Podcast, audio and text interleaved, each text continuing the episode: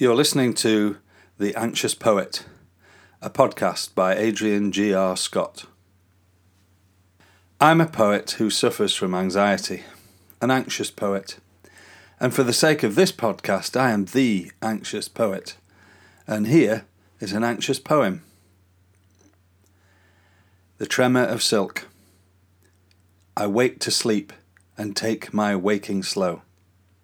I learn by going where I have to go. Theodore Roethke. I can glean a seed of comfort from the breath panting, running, huffing happiness that Gabriel, my dog, finds in our long walk. It sets up a yearning that is painful to my stomach sinking, down bringing, drear morning, waking, aching for more sleep. I never dreamed that I would be called anxious, depressed, an object of sympathetic card sending, sad, condoling nods. I have never longed more, or implored, or burned for relief, rescue, to gain a vantage point that sees ahead an end to all this. We are walking round the dam. All three dogs are in full stream, whereas I flood sporadically with down the neck hot water panic. Will it end? Or am I stuck in this wet path, leaf dropped winter that issues into no spring, as the raven dark moor won't release me? I suppose dogs must get depressed, but Gabriel seems the steadiest of friends as he wanders ahead, licking the water, unfazed by my state. His unperturbed gaze is that seed not relief, but the tremor of silk. It grows in his dark eyes and enters my belly silently. That's what I cling to. His smoothing generosity in the pain of my dislocation from the life I thought unshakable. His head on my knee. Not hope, no, but it is love.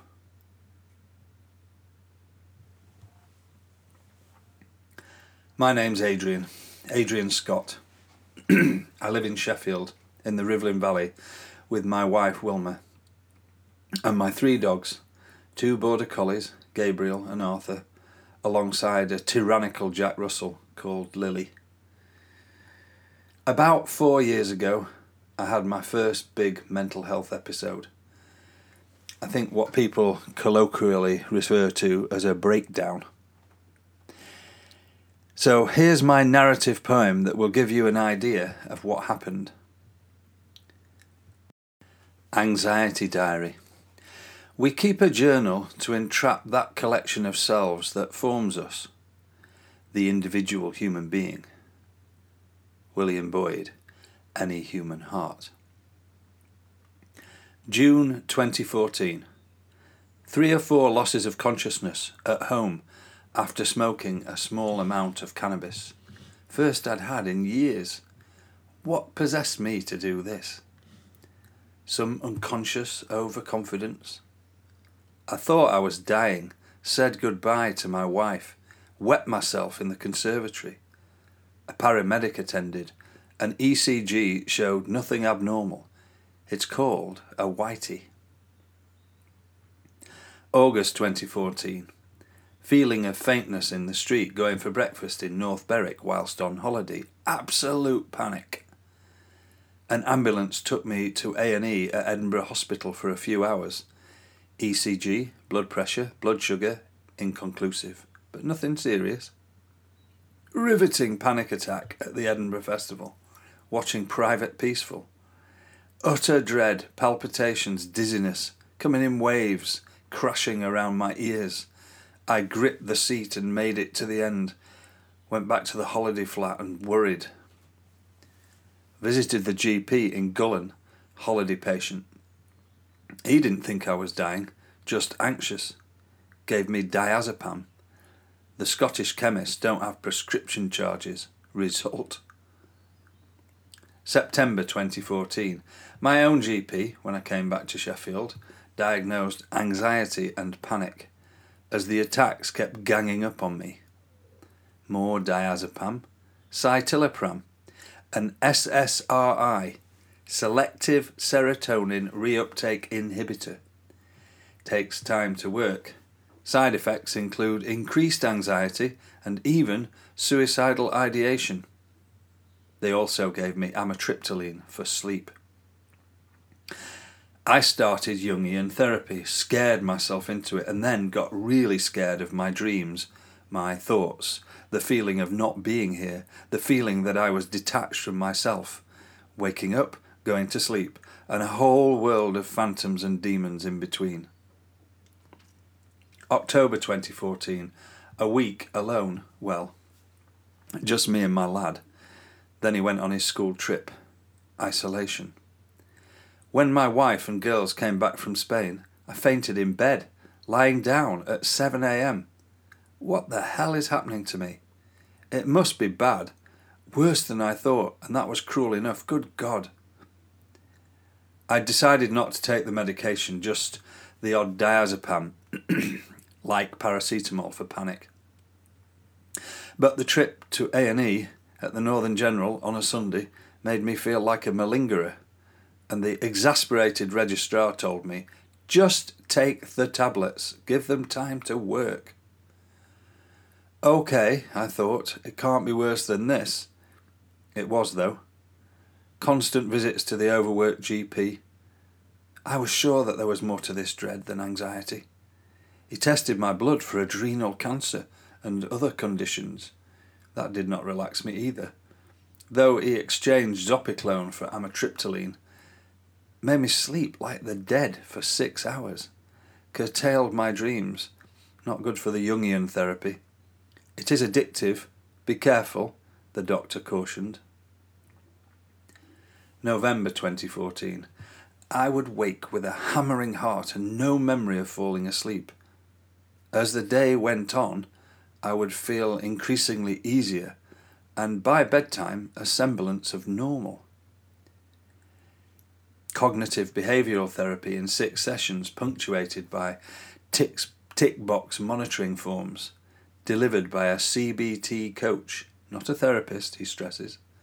A kind of first aid for the anxious of mind. Watching The Apprentice You've Been Fired late on a Wednesday night, heart rate up, then further up, and hammering in both temples like a demented blacksmith on piecework another 999, and another ambulance. Northern General, all night. More diazepam. The medical decision unit, more tests. And then the GP again. Beta blockers this time.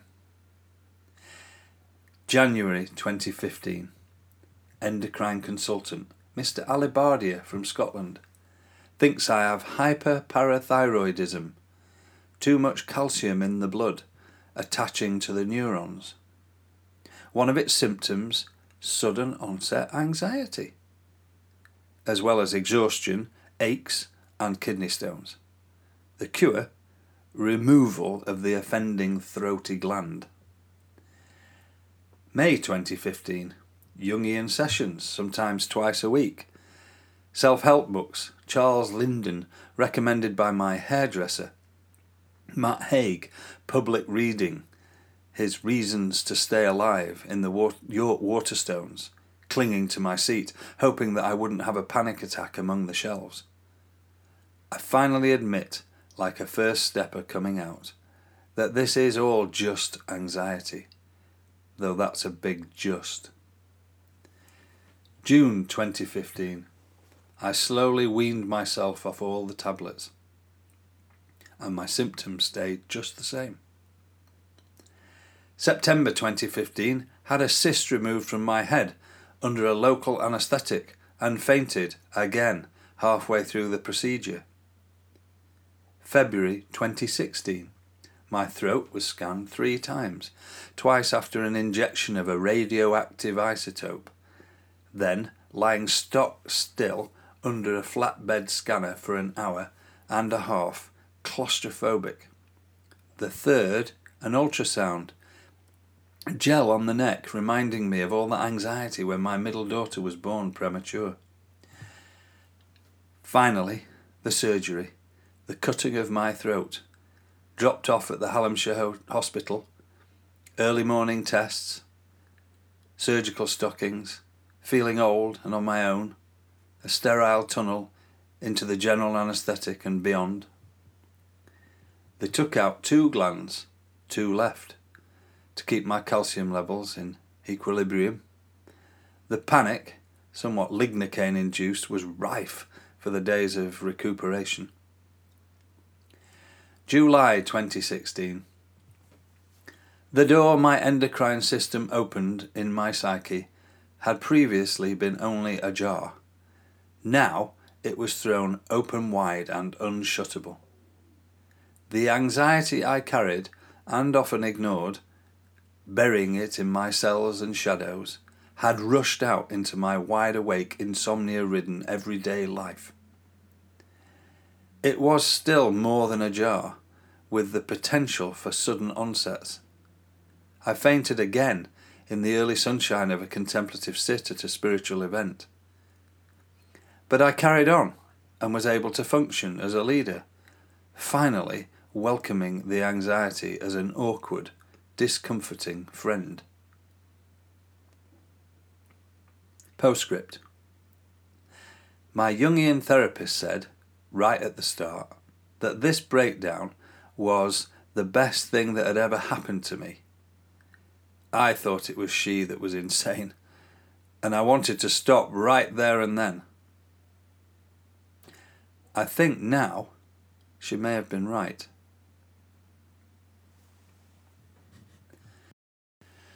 I can agree with that last stanza on a good day. However, on days like the last few, not so much. It always seems to get rough, my anxiety, in around September and October. I think it might be the darkening of the nights and the yellowing and falling of the leaves. I have produced, however, a collection of poems from this experience. Uh, it's called A Night Sea Journey shameless plug. You can buy it at www.adriangrscott.com or on Amazon. This metaphor, the night sea journey, coined by the psychologist Carl Jung, helped me to begin to make sense of what the hell was happening to me, and that it might not be a tragedy, rather a transition. During my long traverse of the dark ocean of anxiety, OCD, depersonalization, derealization, pharmaceutical side effects, I read some really helpful books, some of which I quote alongside the poems. One writer that I heard at a seminar organised by the Sheffield Guild of Pastoral Psychology, a guy called Andreas Schweizer, was speaking of a book he had just written called the Sun God's Journey Through the Netherworld. Citing title. Uh, it was an exploration of the mythology of ancient Egypt in relation to the way that myths narrate the territory of the psyche and illuminate the symbols of the inner world. He says this at one point, and I quote it in the book If we are sometimes filled with and beset by profound existential angst, or afflicted with the torment of depression. Such an experience can intimate that even now, beneath the threshold of consciousness, the germ of a psychic content is struggling to emerge from the collective unconscious to cause a decisive change in our lives. There is no reason, he says, to be ashamed of such anxiety or depression. Quite the contrary. Someone who never knows such anxiety is most likely cut off from the deeper levels of his or her soul. It is only natural to fear the darker aspects of the self. Wow. It is only natural to fear the darker aspects of the self. And we all have them. I found that quote incredibly helpful. I wasn't just a basket case, there was something going on, something that I could pay attention to. I was having a debate with a companion poet in my local cafe, and she was speculating as to whether being anxious makes one turn to poetry or does being a poet cause you to be anxious. I don't know the answer, but I do find the words of Andreas really comforting. I had no choice, at least that's how it felt, but to confront the darker aspects of myself. But the idea that something is trying to emerge that isn't like the alien that erupts out of poor old John Hurt's belly, which it sometimes feels like, but from the collective unconscious, from our human inheritance, that great collective store we genetically are bequeathed.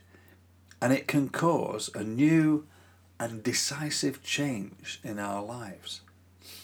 Wow. Well, breakdown certainly cause us to change.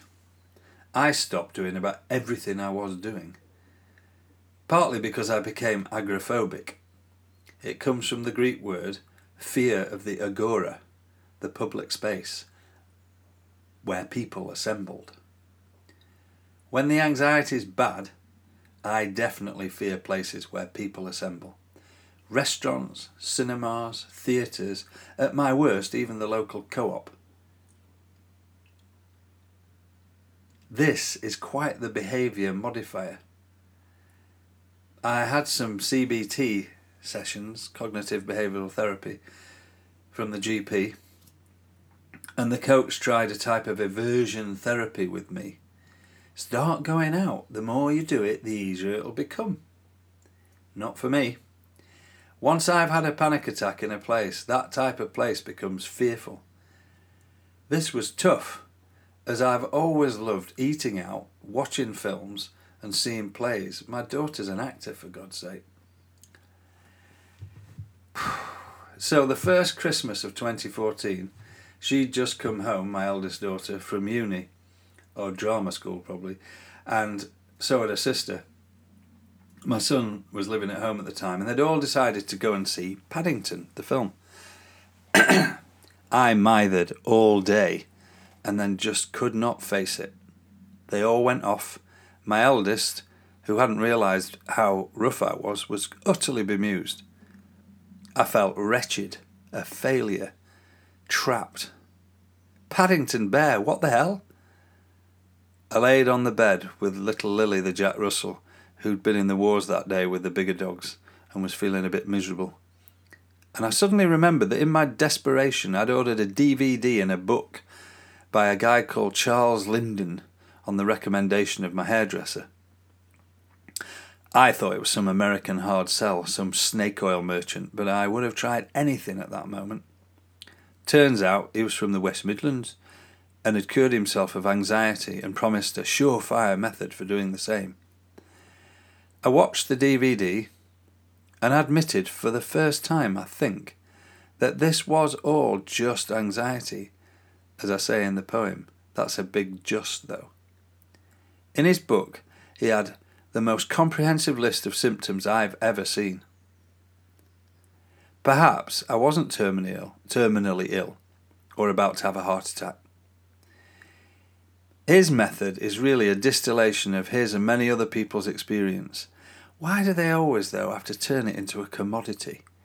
You can't read the book without buying the program. And he has steps, of course. He has steps. They always have steps.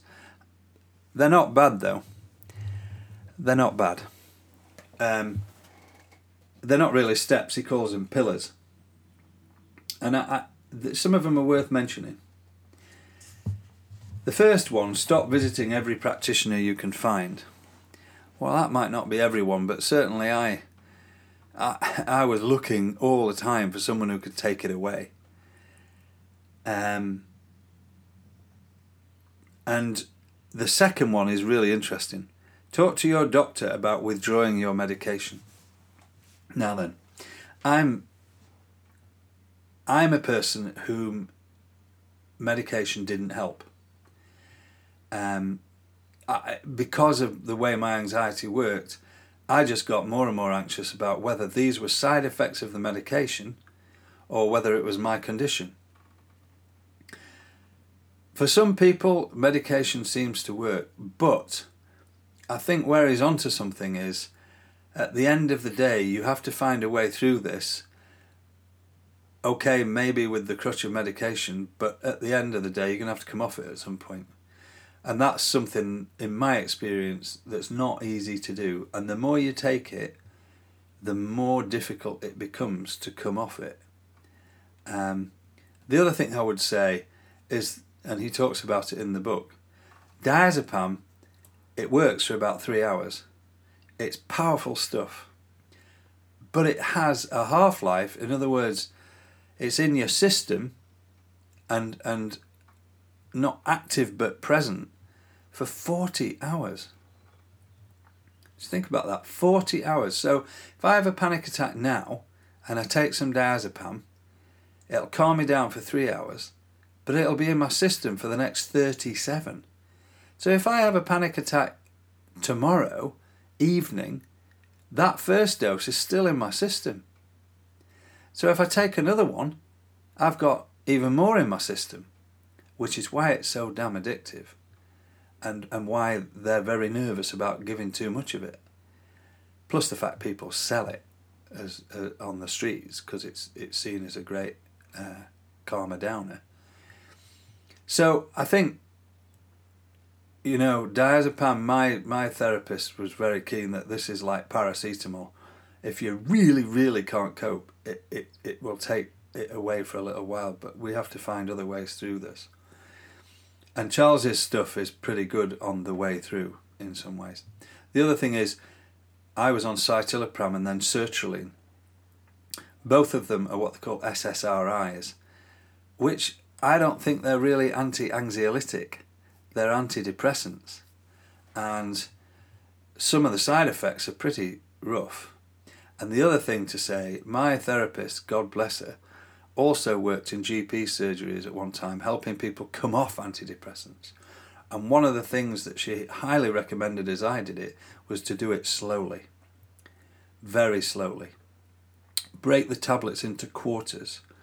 If you're on 100 mils or 150 mils, come down to 125 for a month or six weeks and then a hundred and then 75 do it really slowly and the other thing to say is that the side effects seem to mimic the reason you started taking it so if you you start to feel anxious or a lot of the symptoms likely probably it's withdrawal Trouble is, you think, oh my god, it's come back. I better, st- oh, I better stay on them. So slow withdrawal, and don't worry too much about the effect of the withdrawal. Let it ride it out for a couple of weeks, and it usually goes away. So medication, uh, it's horses for courses, but for me, it, it didn't really work, and there was a lot of other work that was worth doing, and some of them are in his steps. So stop researching your condition. Once you've realised you've got anxiety or depression, knowing huge amounts about it won't make it any different. Um, and, and it can just heighten it. I think that's what he's getting at. Um, stop talking about your condition. Um, I think what he means by that, or what I would mean by that, is don't define yourself. Don't. I know I've called myself the anxious poet, but I don't define my life by being an anxious person. I don't, that's not the first thing I tell people. One of the hard things about depression and anxiety, I think, is it doesn't show. So sometimes you have to say to people, actually, I'm really an anxious person. But most of the time, I wouldn't lead with that. Um, and, and I wouldn't recommend uh, defining your life by anxiety because then that starts to close your life down. And I think that's what he's getting at. Don't hold on to memories of your condition. This is a really good one. For me, if I've had a panic attack somewhere, that place becomes tarnished and dangerous to me. And his point is it's just geography. Just imagine that you're not there, you're somewhere else, you're sitting at home. And you wouldn't have one there, so why why would you necessarily have one where you are now? It's just geography. So it's very easy. Anxious people are very imaginative, and it's very easy to hold on to memories and and just amplify the condition rather than beginning to let go of those memories and change your memories to something else. Bit CBT like. Divert your mind, make it your new habit always. Uh, yeah, I'll say a lot more about that on other podcasts. Stop accommodating your anxiety, pillar nine. That's another one about not defining yourself by it and, and thinking, oh, I, I can't sign up for that holiday in three months' time because I might be anxious. Well, and you might not. And you might be anxious and still really enjoy it. The other thing to say about Charles's book is is just how great the list of symptoms is. It's called the chapter's called The Anatomy of Anxiety. And really helped me. Funny things like my anxiety creates really bad pins and needles in, in between my shoulder blades. And I thought that must have been something terrible wrong with me. Actually, it's just your nerve endings being a bit funny because you're anxious it's it's completely meaningless. It doesn't mean there's anything wrong. And reading someone talking about those symptoms and reassuring you is so helpful. Even really difficult stuff like depersonalization is that feeling where you feel like you're watching yourself doing things. And from my thoughts, I think it's what the psyche does. It reality is really difficult, so it starts to separate itself a little bit, but it gives you a very weird feeling and again, it's just anxiety. And it does go. And it, you know, you might have it for five minutes and then it goes away, or you might have it all day, but the next day it'll be gone.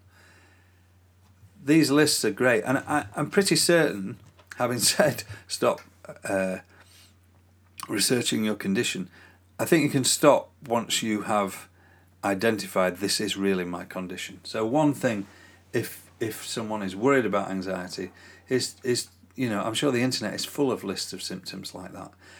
My experience was the doctors aren't so conversant with that list. And if you start saying, you know, I've got this or that, sometimes they look at you like, oh, gosh. I think it'd be great if a few more of them understood the real anatomy of anxiety a bit more. Um, I know they're dealing with hundreds of different of different conditions, but anxiety is pretty ubiquitous at the moment. So, I don't know whether there is more anxiety about or whether people are more willing to talk about it. Probably a bit of both. Just this month, I've watched a powerful BBC Panorama programme about the paucity of mental health care for teenagers, many of whom are suffering from anxiety. It's very upsetting watching a 13 year old with OCD worrying that he's going to hurt his dad all the time. But very powerful, and he comes through it. There was also a great article in the Stylist magazine, not something I read very often, about Nadiya Hussain. Uh, she's the recent winner of Bake Off a couple of series ago. She's often on the telly at the moment. She does great cookery programs. She says that she never goes more than two months without a significant panic attack. Good grief. And she she has a great life, but it's always there in the background. And she talks about learning how to live with it and how to befriend it. And then just recently, Claire Foy, who played the Queen in The Crown, she's revealed her struggles with anxiety. She says this in a Guardian article When you have anxiety, you have anxiety about I don't know, anything, crossing the road, she says. The thing about it is, it's not related to anything that would seem logical. It's purely about that feeling in the pit of your stomach and the feeling that you can't because you're this or you're that. It's my mind working at a thousand beats a second and running away with a thought. Wow my mind working at a thousand beats per second and running away with a thought. That is such an accurate description. I think it's brilliant that people talk about it, that Claire Foy talks about seeing a therapist and about getting help. Thank God. This is a journey, a night sea journey that many of us go on. And there are really dark nights, but there's also really, really great harbours and relief. For me, becoming symptomatic is like a storm, and I have to trust the little boat of my psyche will ride it out, and when it's over, I'll find myself on a good course. And there are things that I can do to weather the storm. Walking. I love walking, and the more I do it, the better I feel. I walk with my dogs, rain or shine, and it always provides some respite. Um, and over time, it is a great cure. Writing. For me, writing is a real uh, way of diverting my mind so I don't think about the anxiety. I think about what I'm writing, even if I'm writing about anxiety. Um, it, it's great. Chamomile tea. It's very calming. I hated the smell of it when I first started to drink it.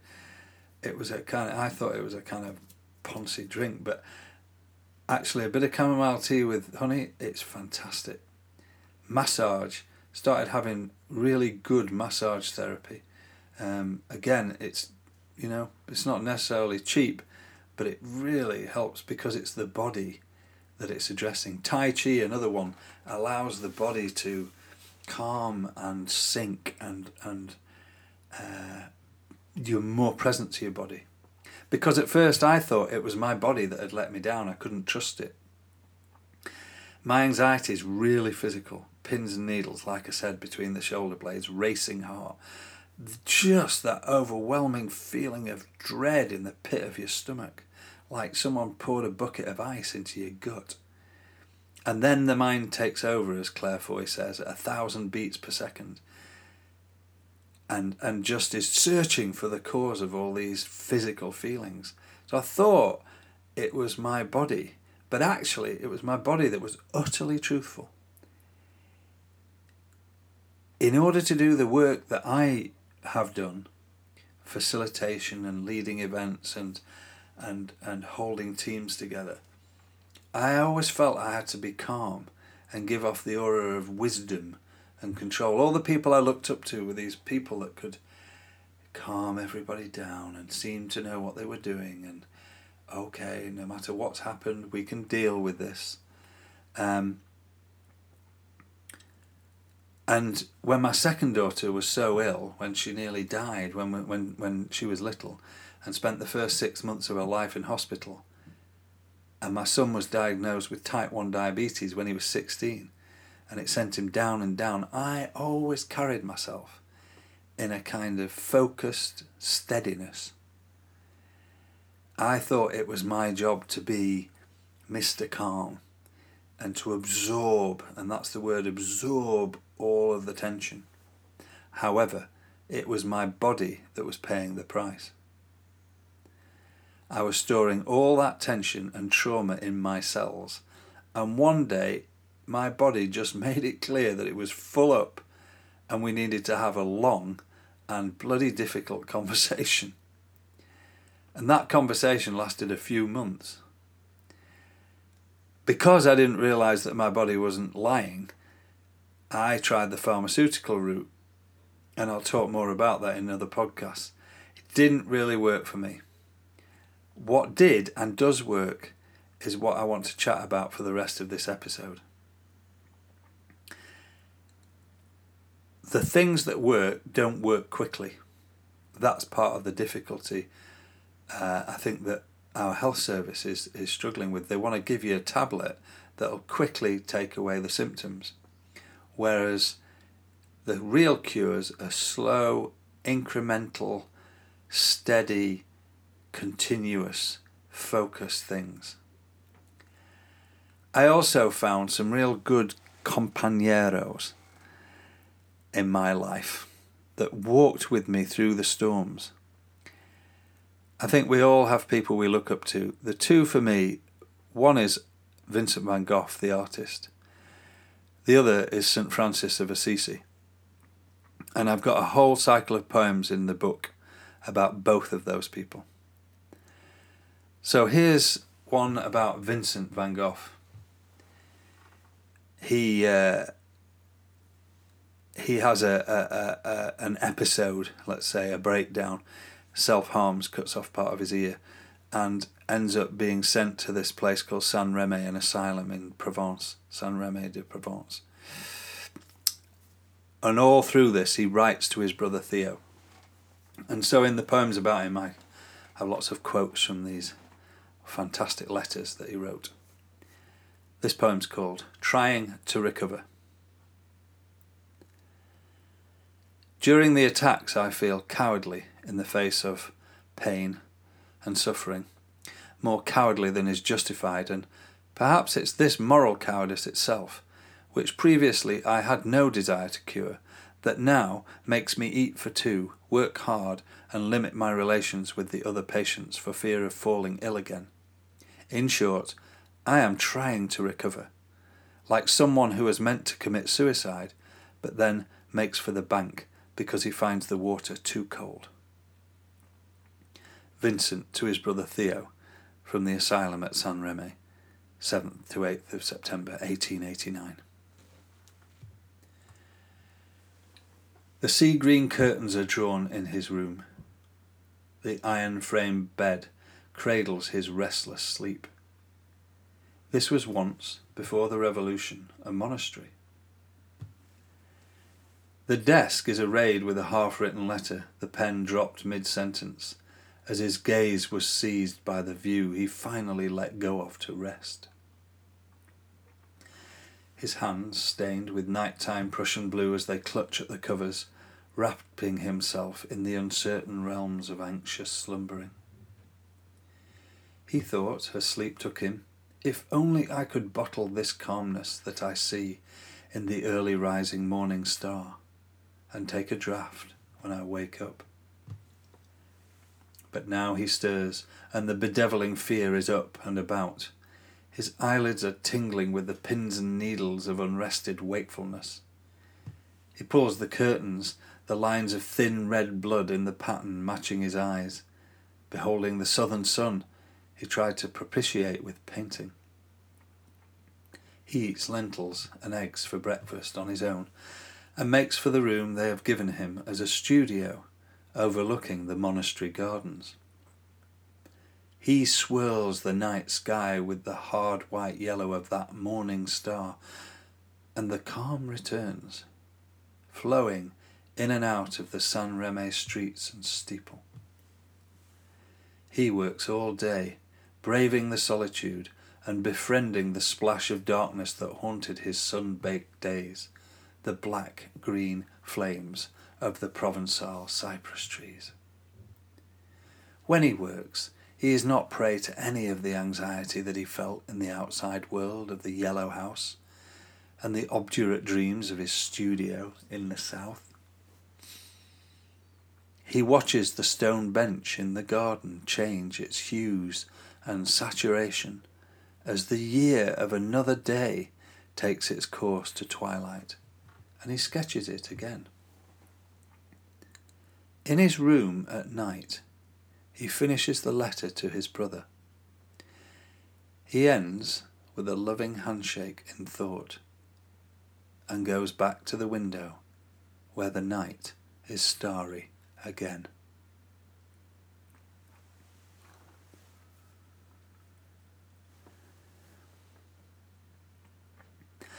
I was lucky enough this summer to go to Saint Remy de Provence with my wife.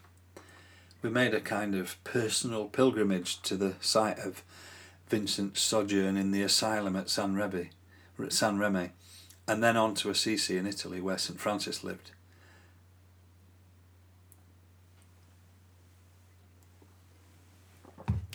As the poem tells, the asylum he was admitted to after a short stay in a general hospital in Arles was originally a monastery dedicated to the Apostle St. Paul. His act of gross self harm, slicing off part of his own ear and presenting it to a local prostitute, was the final act of a developing psychological drama that seemed to begin when his friend and fellow artist Paul Gauguin arrived. Vincent had great ambitions to set up a studio in the south and painted his famous sunflowers in homage to the Provençal sun and to welcome his friend. At this time, he also learnt that his brother Theo, to whom he was deeply attached and who supported his every move, emotionally and financially, was engaged to be married. This news, along with his apparently deeply fractious nature, created a vortex that increased in force, and as the summer months slipped by, he slipped down. The doctor at the hospital in Arles recommended to Theo that his brother would benefit from a period in an asylum, and thankfully, given the options available at the time, they chose the asylum at Saint Remy de, de Provence.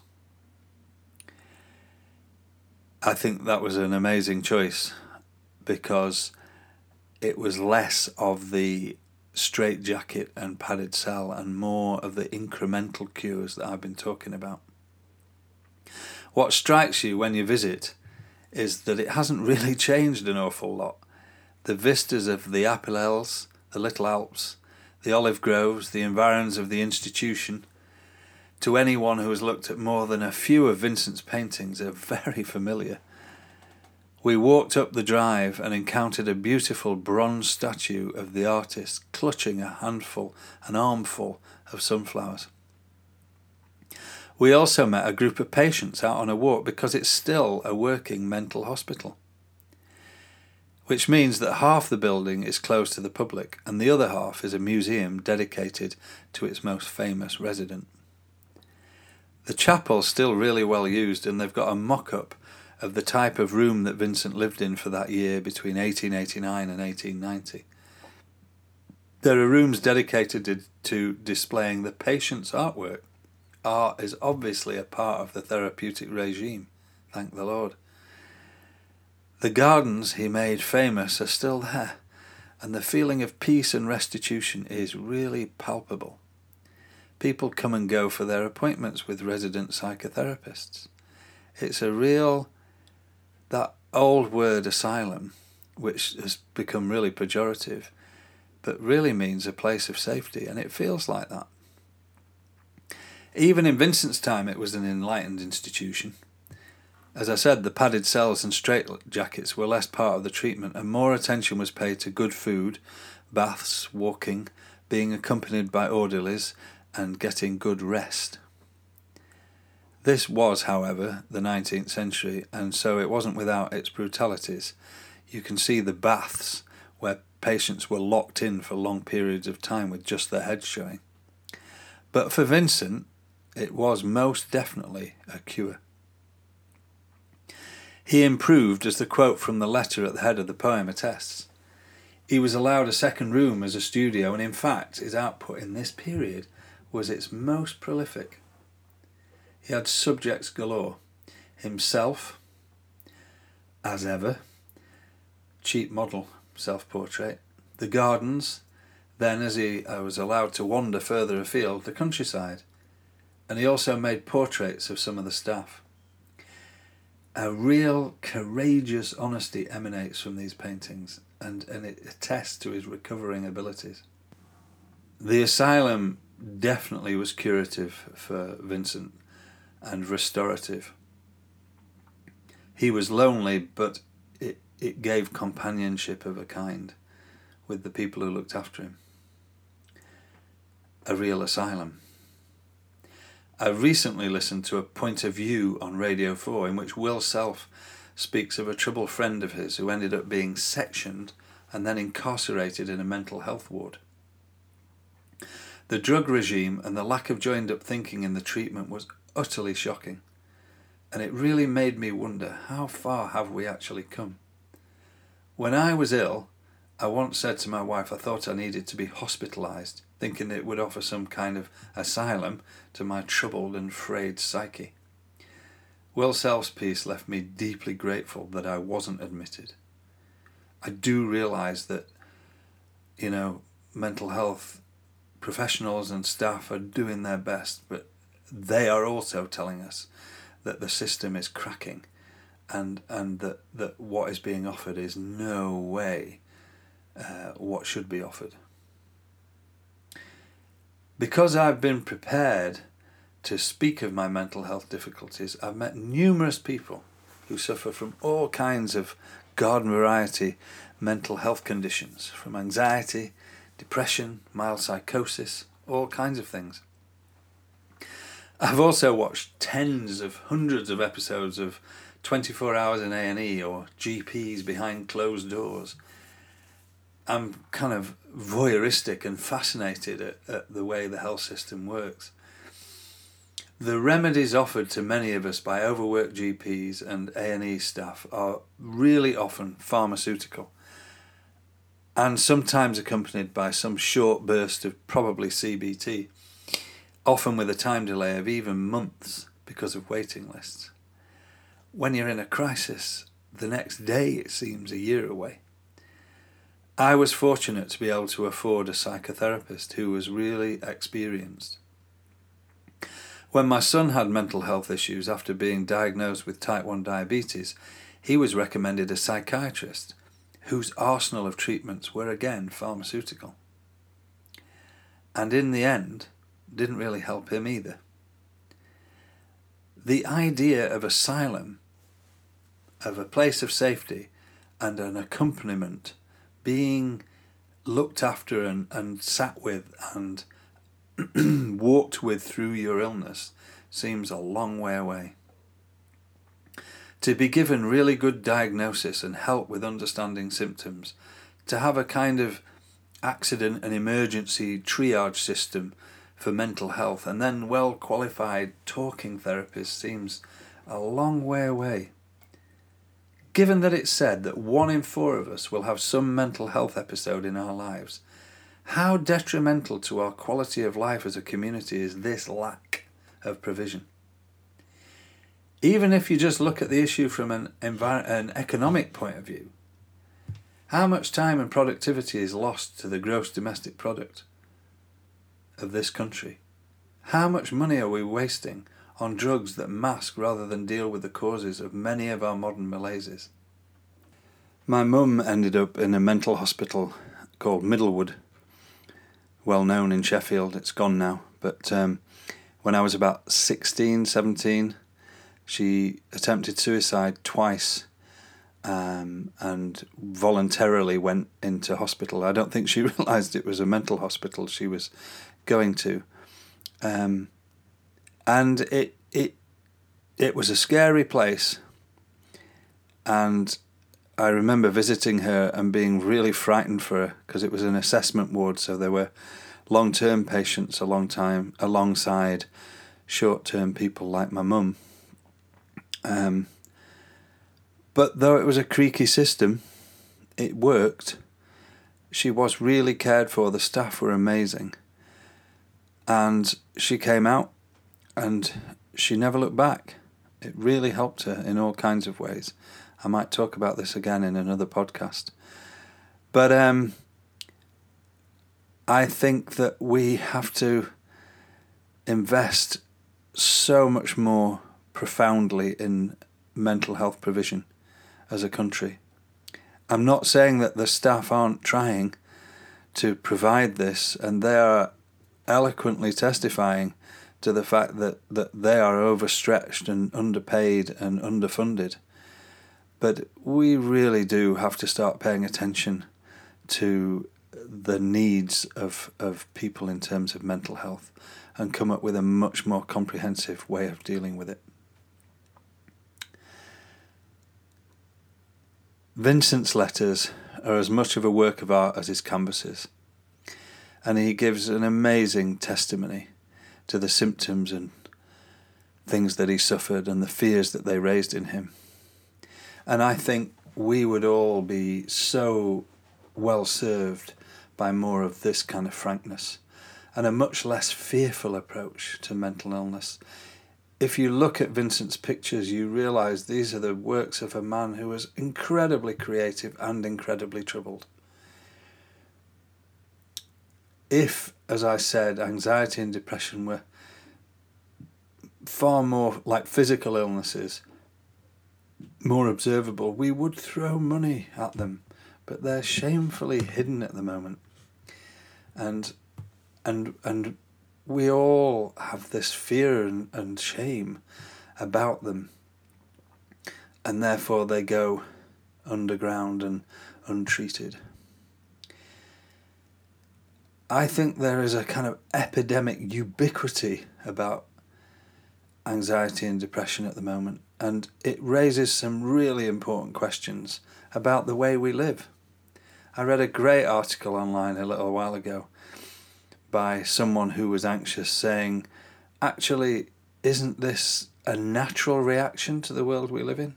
Just walk through a modern airport or go and try and have a conversation in a, in a busy pub in London. It, it, it's stressful, really stressful. Travel home on the tube or travel to work on the tube or the train. We live in such a stressful world. You know, and that's the more, um, dare I say it, middle class world uh, I volunteer at a food bank every week in a in a in a working class part of Sheffield, and you know add add some of the issues that that being in one of those communities raises, um, and you've got something even more stressful. I'm just reading a book called Poverty Safari by a writer called Darren McGarvey, and he gives eloquent eloquent testimony to the stresses and strains that people living in working class communities are under. I highly recommend it. So it's no wonder we're anxious. No wonder we're getting depressed, and we really do need to look at, at the way we are setting up our society and the things that we expect of one another. Or we're just going to be throwing more and more of our citizens under the bus. Um,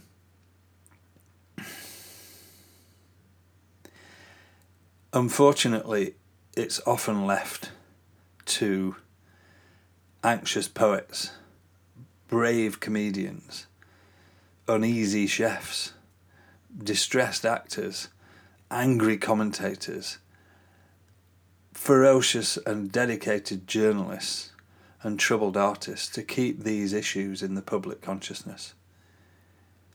And God bless them all for doing it.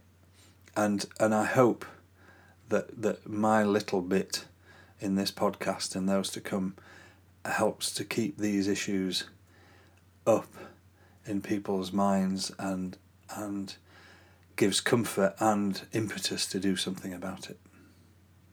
I'll end with another of my Vincent poems.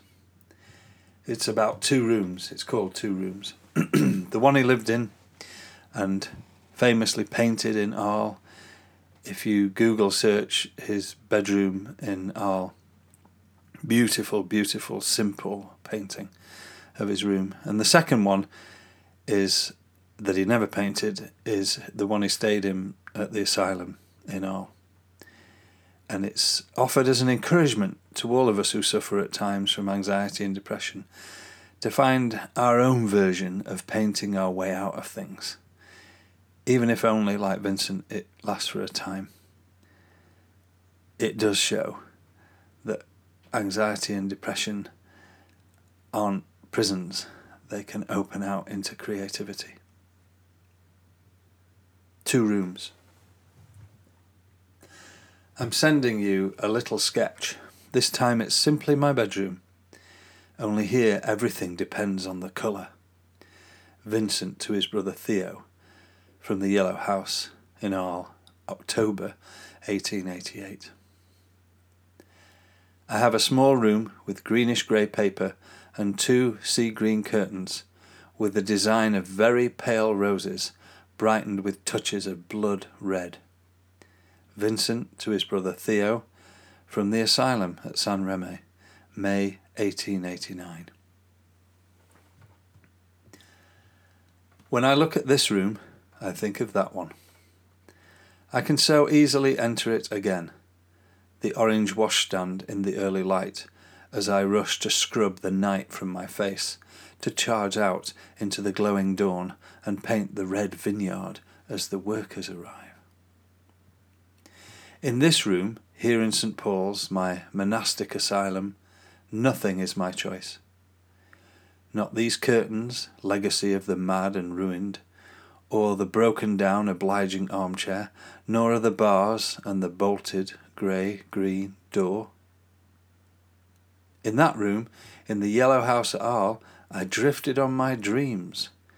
The studio, the artist that would come, it was my inner shrine, a temple to the southern sun.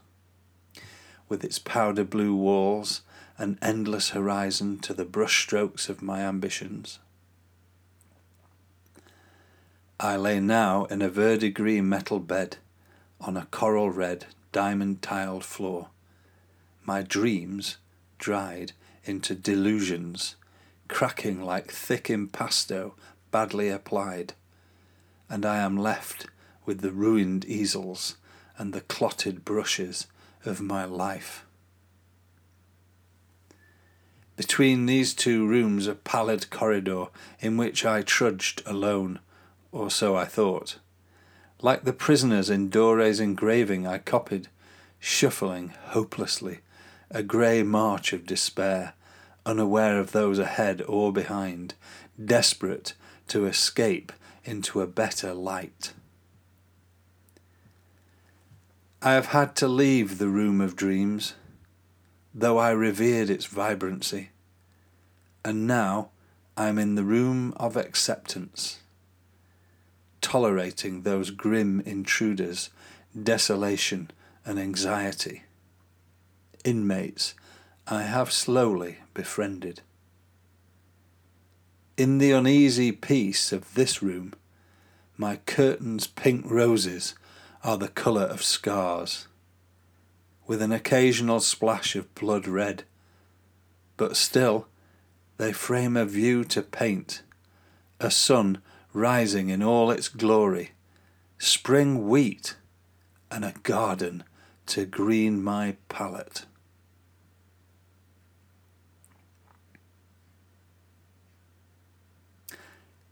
Thanks for listening.